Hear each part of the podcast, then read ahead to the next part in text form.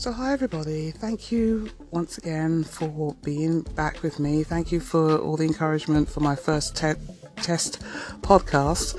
I thought I'd do uh, another one called Episode 2, and it was going to be a little bit about me, uh, my background. I'm an artist, photographer, but then I thought uh, I would just talk very briefly, well, not really briefly, but uh, I'll talk about something that came up during the week where I was helping somebody out with some information. And as I was helping them with this information, it, it was in response to a, a, question about how they did something, I realized that all of us have. Um, from our experiences and our, our, doing things, we have information that can help other people, and we actually know a lot more about things than we give ourselves credit for. So, this particular episode is just going to be about some information I gave somebody or some advice I gave somebody to. Um, who was looking, was asking the question about how do they transition from their job to um, being a self-employed creative. They want to do their own creative stuff, but they're working full time, and uh, it's very challenging for them. And so I gave a few tips, which I th- hope people will find useful. And as I was doing this, I was realizing, well, wow, these are some of the things that, yes, that uh, I I learned uh, along the way as I was uh, transitioning and juggling and, and hustling and, and so on. And hopefully, these will be very useful to anybody out there listening who's thinking of doing the same. So, one of the first things I said, one of the first suggestions I made was to take a step back and look at why you want what you want. Uh, why do you want to have your own business? Why do you want to be self-employed creative? And don't skip this step because when things get frustrating along the way, and they will, they definitely will, you can bet on that, you will want to remind yourself when you want to throw in the towel as to why you want what you want and what your thoughts were when you first set out doing this. And it will really keep you going and I say all this from experience.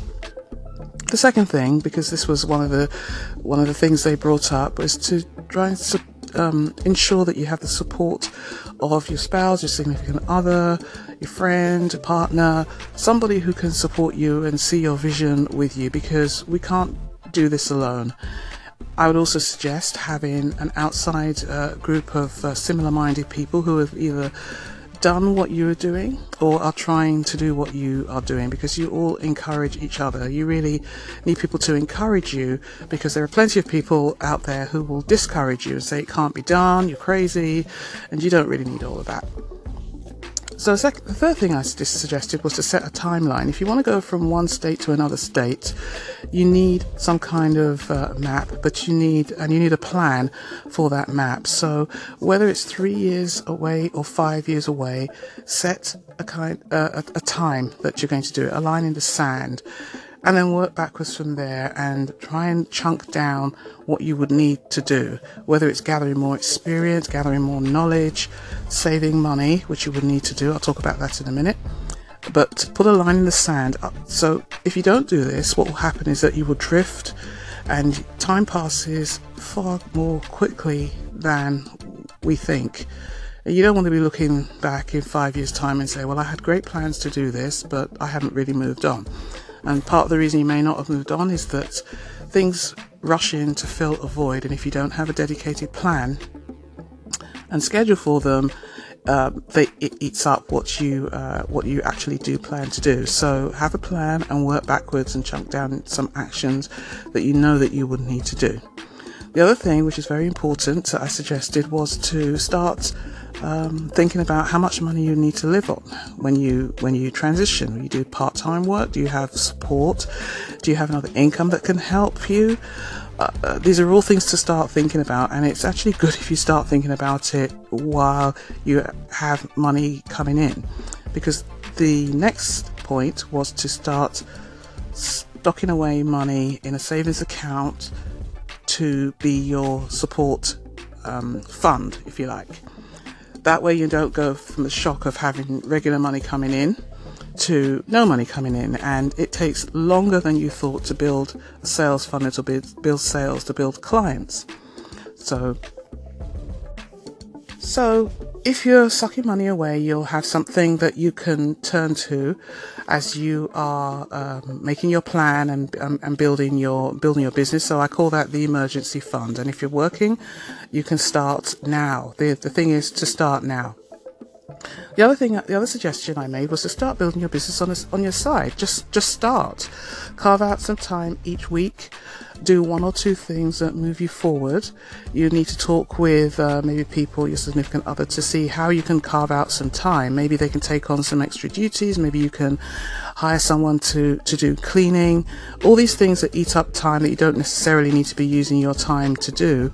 Try and think of some creative ways that you can relieve the burden from yourself doing them all the time because this person said they were doing all the, all this stuff all the time so i suggested that you having a look at that and seeing how people can help out uh, it always takes longer but if you have a plan, you can see how much progress you're making, and it's very important not to try and cram everything into a month or even your first year.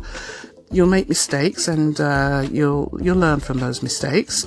Uh, I talk from experience, and you need that time to actually make those mistakes. And everybody who's successful at doing this, at transitioning, will tell you that nobody has the answers. Just people just experiment and see what works and what doesn't. And on that note, I'd actually say follow people on social media who who have done this. And Gary Gary V Gary Vaynerchuk is a great person to, to follow. He's very inspiring, and his mantra is just just start, just get out there and, and, and start doing it. Don't spend too much time overthinking it, and just get out there and and and do it. Because many people want to to to do what you're doing, uh, but if you start, you'll find the the momentum and the actions to that that will help you move along and work towards towards those dreams. And it goes without saying to use social media, start putting your name out there. Don't wait until you've left. Um, start talking to people about your passion, about your dream, about what you want, and how, above all, how you are going to help them and how you're going to make them feel better and feel good. And look at your job not as a negative, but as a positive support for what you're doing. As weird as that sounds, if you look at it that way, you bring positivity in and you really, really need to, to have more of that. So look at it as a kind of waiting time where you do your job well, very well, learn all you can learn on the job, and then you'll have contacts and relationships and a lot of knowledge that um, you possibly can't do as well outside outside your work. And if you're where you are, where you are, you're where you are for a purpose. So I would use that and use it well.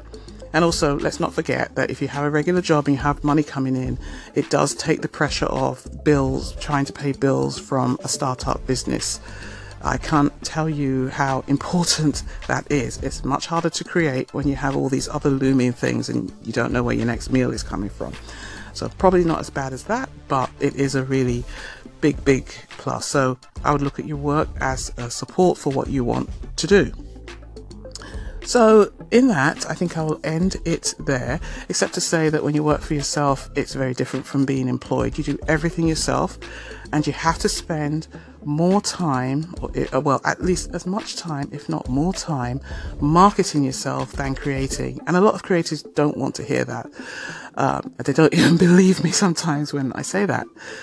But I will go into this as a topic as a separate episode at some point. So for now, I will leave it there and say thank you very much for listening. And until next time, I hope I've given something useful that you can hopefully use or share with somebody else. Thank you. See you next time.